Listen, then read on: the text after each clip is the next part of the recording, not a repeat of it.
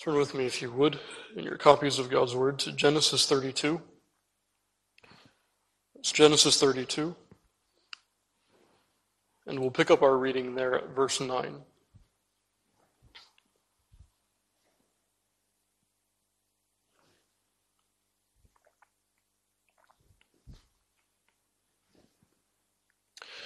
Genesis thirty-two, starting here at the ninth verse. Hear once again the word of our God. Jacob said, O God of my father Abraham, and God of my father Isaac, the Lord which saidst unto me, Return unto thy country and to thy kindred, and I will deal well with thee. I am not worthy of the least of all the mercies and of all the truth which thou hast showed unto thy servant. For with my staff I passed over this Jordan, and now I am become two bands. Deliver me, I pray thee, from the hand of my brother, from the hand of Esau, for I fear him, lest he will come and smite me and the mother with the children. And thou saidst, I will surely do thee good, and make thy seed as the sand of the sea, which cannot be numbered for multitude. And then come down with me to verse twenty-four. And Jacob was left alone, and there wrestled a man with him until the breaking of the day. And when he saw that he prevailed not against him, he touched the hollow of his thigh, and the hollow of Jacob's thigh was out of joint, as he wrestled with him. And he said, Let me go, for the day breaketh. And he said, I will not let thee go, except thou bless me. And he said unto him, What is thy name? And he said, Jacob. And he said, Thy name shall be called no more Jacob, but Israel. For as a prince hast thou power with God and with men, and hast prevailed. And Jacob asked him and said, Tell me, I pray thee, thy name. And he said, Wherefore is it that thou dost ask after my name? And he blessed him there.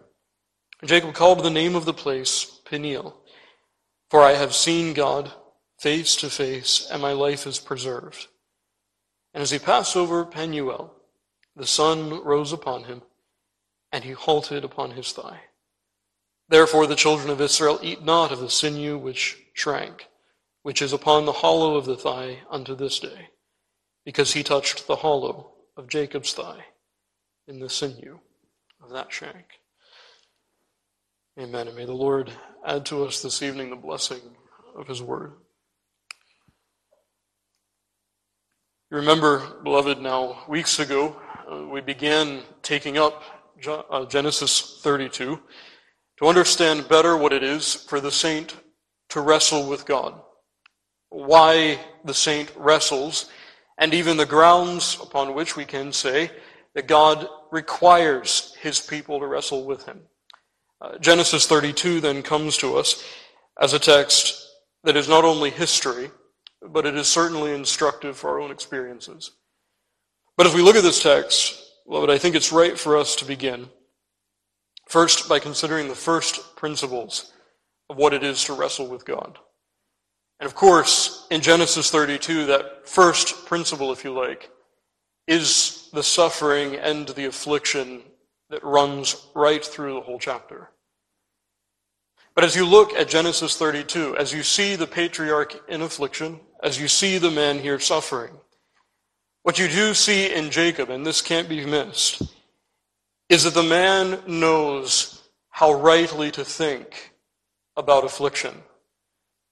Before he wrestles with God at Peniel, before he comes to that climactic moment that's at the end of this text, we already see a patriarch who knows very well how to think about God's providences, especially those providences that are contrary to his own expectation. The man here already has a robust theology of affliction. And beloved, that is the first principle to wrestling with God. We must be people who, like Jacob, know, and know from the scriptures, how we are to see God's providences, and how we're to do so in a way that glorifies God. Now, as we look at Jacob in this moment, as we see a man under real duress, we come, of course, away from his prayer, verses nine to twelve, and into that moment in verse twenty-four, where Jacob is left alone. And just briefly, allow me to remind you, really, how momentous this occasion really is. This is a genuine crisis, and it's a crisis that's not merely, it's not merely about Jacob's life, it's not merely about his possessions or even his children. It's something far more than that. You remember Jacob, of course, is the elect child, not Esau. The covenant rests upon Jacob, not his brother. And so here in this moment, as Jacob expects that Esau will come with his four hundred men, and as he says here in verse twelve, smite himself, the women with the children, the crisis in Jacob's mind is covenantal, thoroughly, thoroughly covenantal. Will the one who is God's elect, the one with whom God has entered solemnly into covenant, will that one be destroyed? Now, beloved, we already know the answer to that question. We already know, of course, that Jacob will be preserved. But it doesn't change the fact that in this moment, the patriarch sees all kinds of dangers that seem to threaten that very promise. This is the crisis of Genesis thirty-two. Jan- Jacob is surrounded, as it were, by cross providences. Providences that seem to stand contrary to God's promises. Now, if we understand that, then we come, I think, with better understanding to these verses before us this evening. As you look at verses twenty-four and twenty-five, you find a man without sleep. Here you find Jacob. Having prayed what he had in the pre- preceding verses, he fell to preparation, and now, as he awaits a day that he expects very well may be a day of carnage, the man is left awake. He is awake, and he's alone. And Jacob was left alone. And as he was left alone, doing here not something that we should consider as contrary to faith, he's doing the work of a watchman. He, he is conscious of the day that's before him. And so he is doing precisely, in a sense, the very thing the Lord would have him do. He has prayed, and so now he watches. But as he watches, in verse twenty-four, you find he's accosted. And there wrestled a man with him until the breaking of the day. Now, what's striking is the scriptures are very clear. The duration of this combat was long. Jacob, a man, if we take James Ussher's accounting, a man of over ninety years, wrestling all the night long with his assailant, in the dark, without sleep. It's a point that we shouldn't miss. Here we find the patriarch watching, and of course, watching with, in the back of his mind, so many fears dogging him. And now he's accosted in this way. And then in verse twenty-five, we find that he's not only struggling, but the text reads, and when he saw, that is, when the one who wrestled with Jacob saw that he prevailed not against him, that's Jacob, he, the one with whom Jacob wrestled, touched the hollow of his thigh, that's Jacob's thigh. And the hollow of Jacob's thigh was out of joint as he wrestled with him. It's not only the case that the man was forced to wrestle all the night long, but here we find that Jacob is not only struggling, he leaves the combat wounded. Now, beloved, as we look at this text, we can't miss, of course, that the subsequent verses tell us precisely who Jacob wrestles with. This is a theophany. This is God manifesting himself extraordinarily to the patriarch. And so when we read in this text that Jacob was accosted, and we read in this text that Jacob was wounded, it's crucial for us to remember who was the one who wrestled him, who was the one who wounded him. Well, it was the Lord Jehovah. It was God. The same God who said to him in the previous chapter, "Return unto the land of thy fathers and to thy kindred, and I will be with thee." The same God who said, "I am the God of Bethel, where thou anointest the pillar, and where thou vowest a vow unto me. Now arise, get thee out of this land, and return unto the land of thy kindred." The God whom Jacob has already said has said to him, "I will do thee well in this land." This is the God with whom Jacob wrestles. This is the God who wounds the patriarch. The theme, beloved, in Genesis thirty-two, really from start to finish, is this crucial aspect of the believer's life,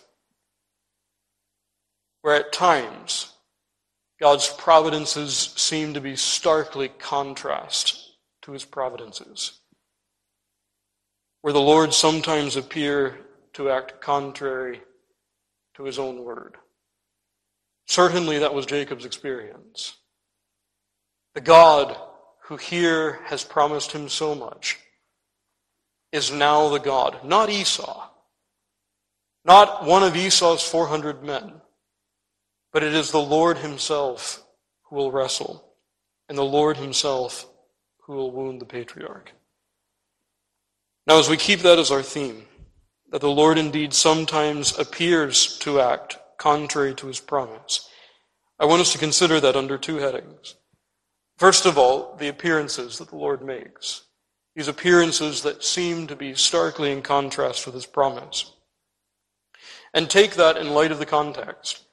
You remember in our time in Jacob's prayer that in the very beginning of Genesis thirty-two, you have here the patriarch promised great things. And, and really, from the moment that he makes his journey southward, he has tokens of divine blessing and even protection. You remember the very first verse, Jacob finds the, the Lord's host.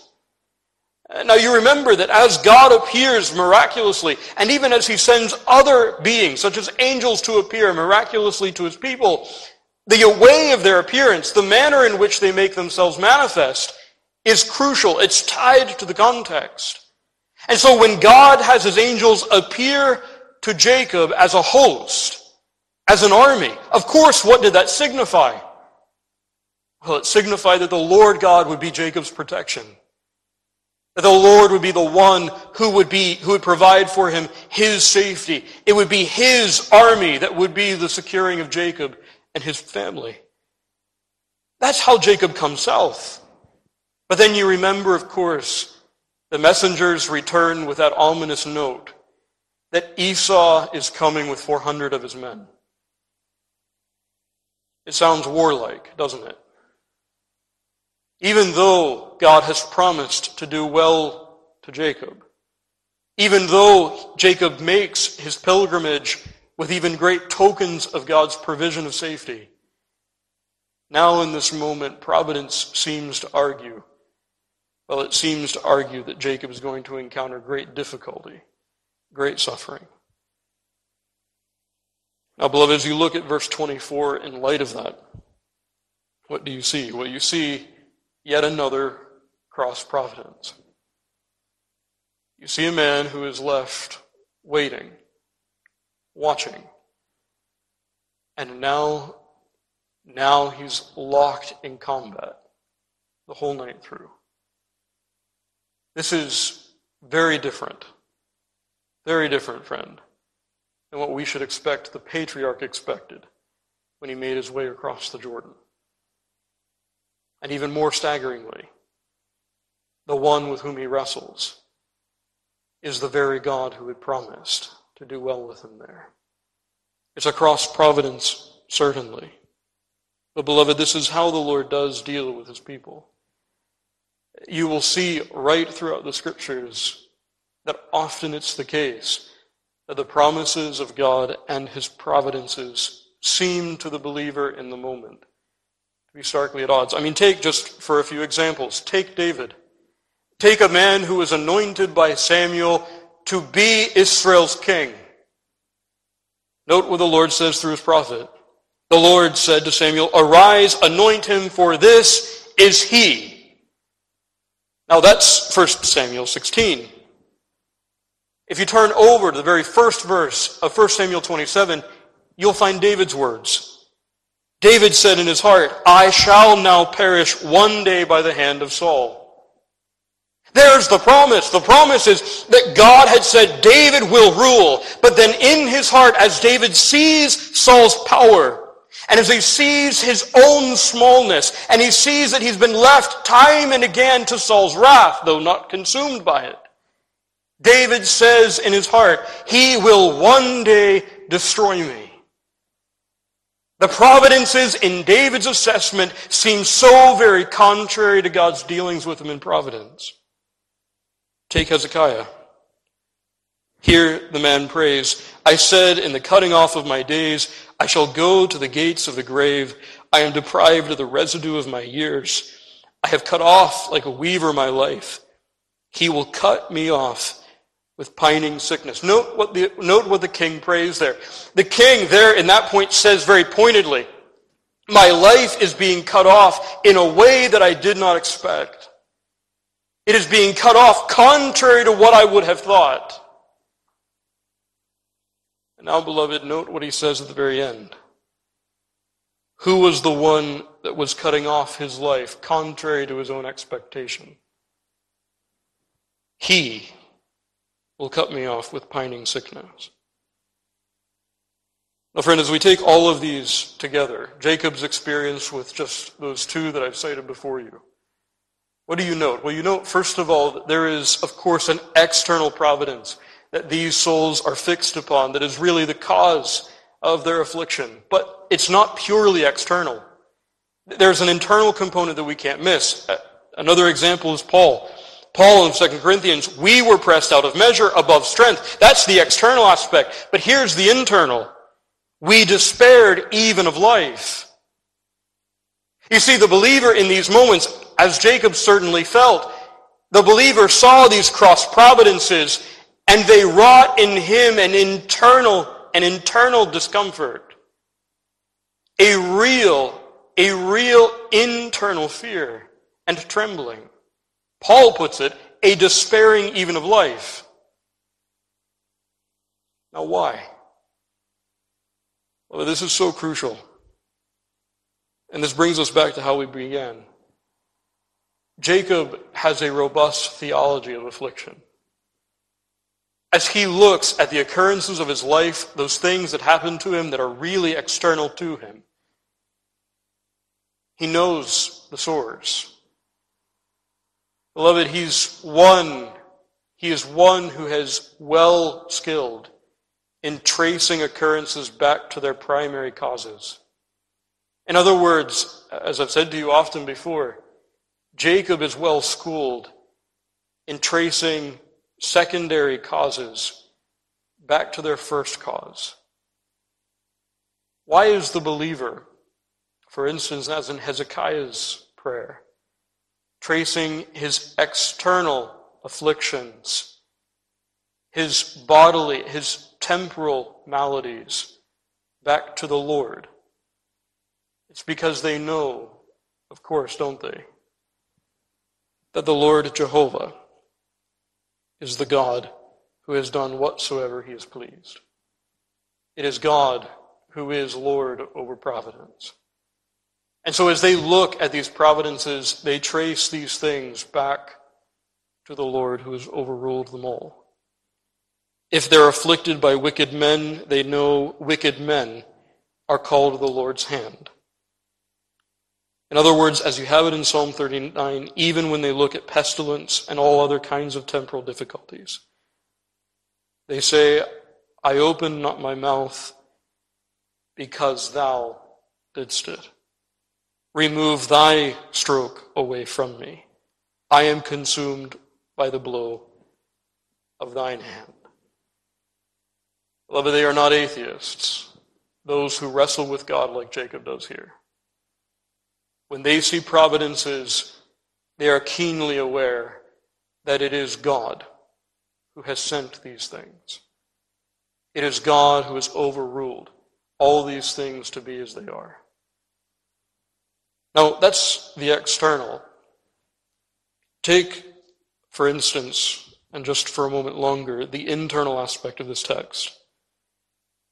When you look at verses twenty-four and twenty-five of Genesis thirty-two, you recognize, don't you, that, that this is still, of course, the same man who prayed what he did in verses nine to twelve. That this is still the man, still the very selfsame patriarch, who really at the zenith, perhaps, of his whole life, comes to make a remarkable confession. That confession that I'm referring to being what you have there in verse ten. He's not worthy of any of the things, the mercies or the truths that God has shown him.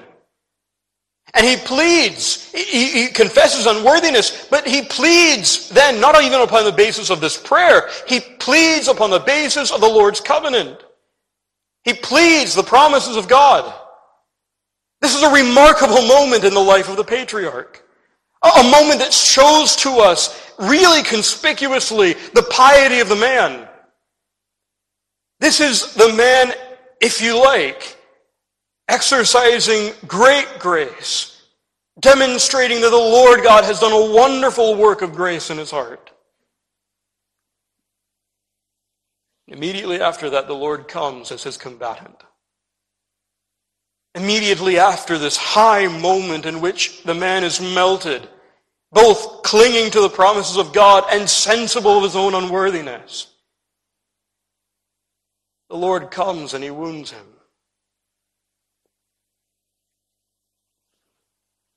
See, beloved, I don't think we should read this text thinking that all that Jacob experienced in this moment was purely external. In fact, as we come to the subsequent verses in the time to come, God willing, we'll see that there's good reason to see that there's great spiritual affliction in this moment as well. Beloved, just as we said about external providences, we can say the same thing about spiritual experiences. Sometimes, through spiritual experience, it appears as though the Lord is acting contrary to his promise.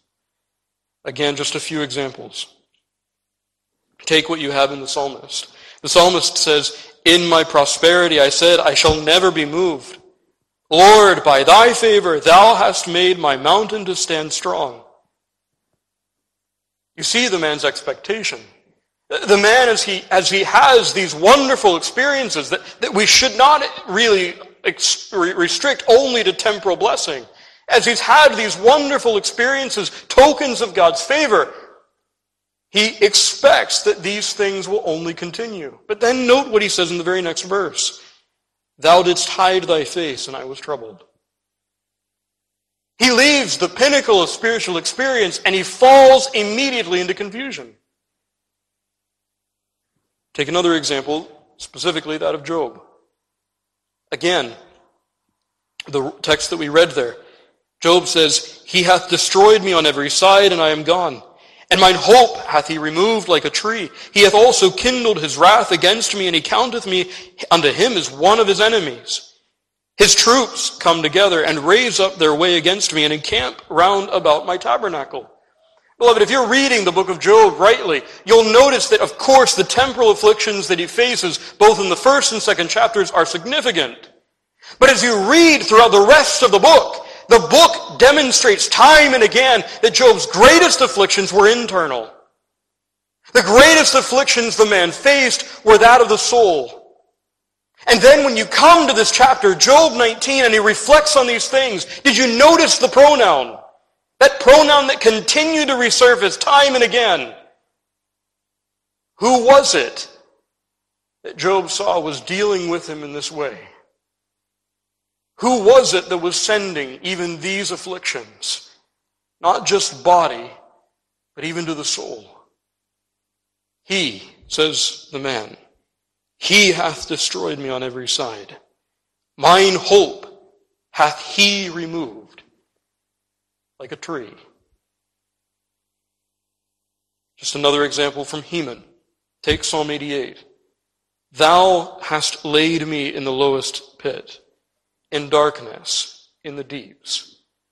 Thy wrath lieth hard upon me, and thou hast afflicted me with all thy waves."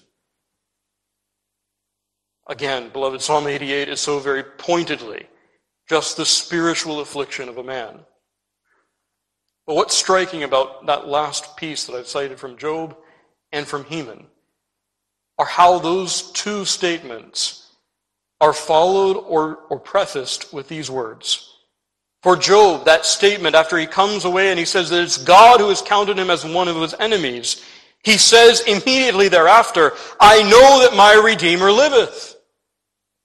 And then you come to Psalm eighty-eight. Psalm eighty-eight, Heman begins with these words, O Lord God of my salvation. It's a staggering tension, isn't it? That these ones who are tracing their spiritual afflictions directly back to God are the same ones who say, the Lord God is my Redeemer, the very God of my salvation. What do we make of this? Well, beloved, as we look at this, this spiritual aspect of affliction, we understand that just as they did external providences, so also the believer traces even spiritual experiences, in some sense, back to the Lord.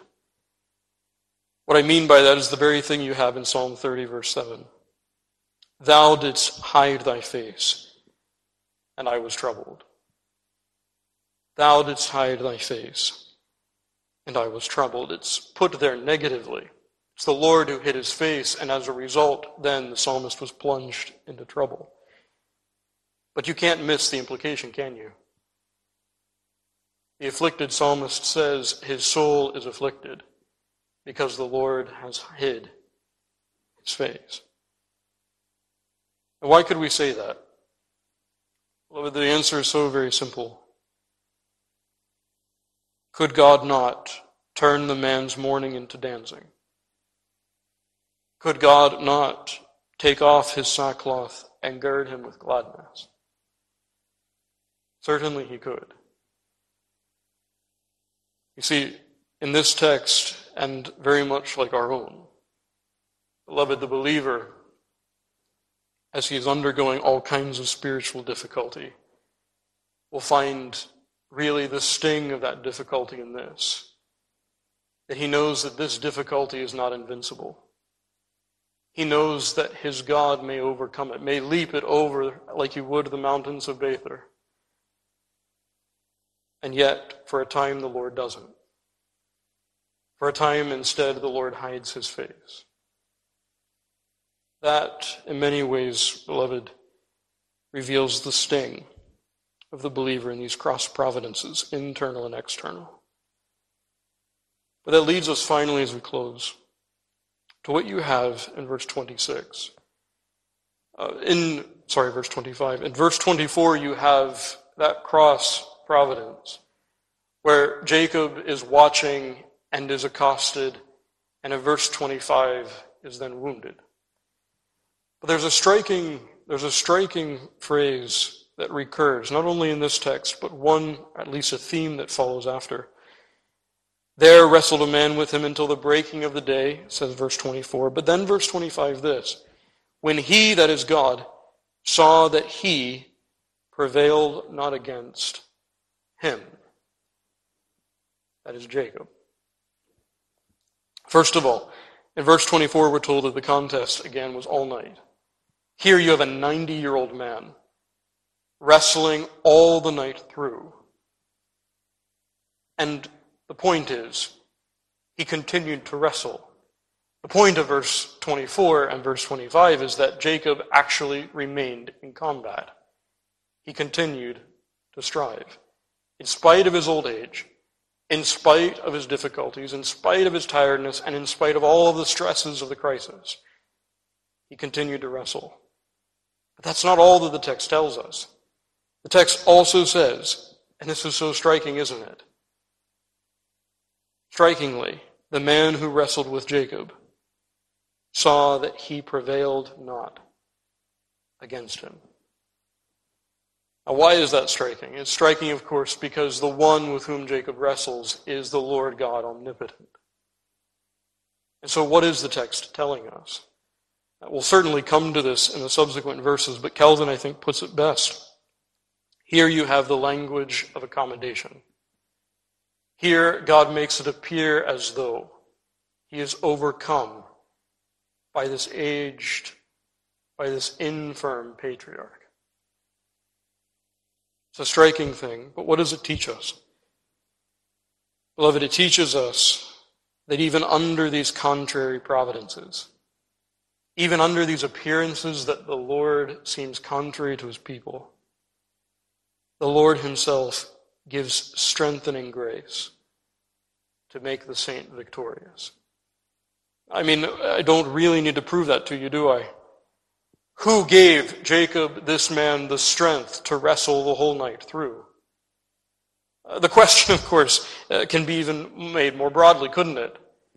Who is the one that gives strength to any man in any moment? The Lord God of heaven and earth dwelleth not in temples made with hands, neither is worshipped with men's hands, as though he needed anything, seeing he giveth life to, to all life and breath and all things.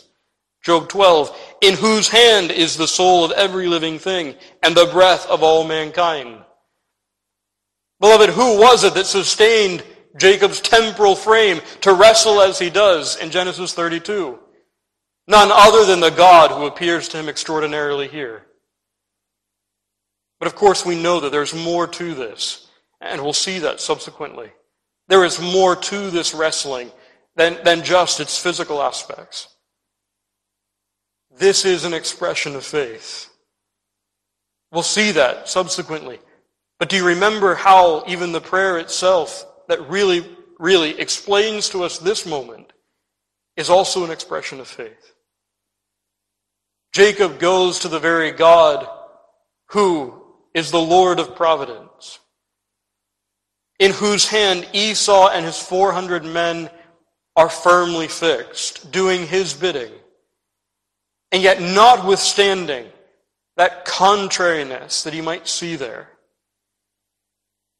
yet he goes to God in prayer. Beloved, it's an exercise of faith. As the man here is wrestling all night, he does not despair. He does not give over. And though we can ask the question, when did Jacob know that he wrestled with the theophany, with God appearing extraordinarily, still it remains that the man, despite all of these difficulties, did not give himself over. And so what do we make of that? Well, friend, as we close, it's just this, isn't it? That strengthening grace that God gives to his own, well, beloved, it is nothing less than the Lord keeping the man's faith from falling. It is merely a fulfillment of what the, what the apostle promises. All of those who belong to the Lord are kept by the power of God through faith unto salvation. Why is it that Jacob could wrestle with a God who appeared to be an enemy? Why is it that Jacob could go so boldly as he does in this text toward a God who has seemingly made Jacob his stated enemy? Oh, beloved, it's because the Lord God with whom he wrestles is the very self-same God who gave strengthening grace and kept alive that flicker of faith. Beloved, what you see here in Genesis thirty-two is that none prevail through cross providences. None wrestle with God aright without this strengthening grace. And this is a grace, of course, that leads us to think rightly about affliction. We are so preoccupied, aren't we? We are so captivated, aren't we, with the circumstances, with the exigencies, with the secondary causes, that we fail to do as Jacob does and as so many others, as we've already seen this evening, have done, and to trace all of those providences back to their author. Beloved, Jacob is an example to us not to make that mistake. This is the time to remember that all that befalls us is in the Lord's hand. But as you look at this text too, as you see a man, as you see a man not only aged, but a man like us who is a compound of dust and of sin, It raises the question, how could he have such faith? How could he remain firm?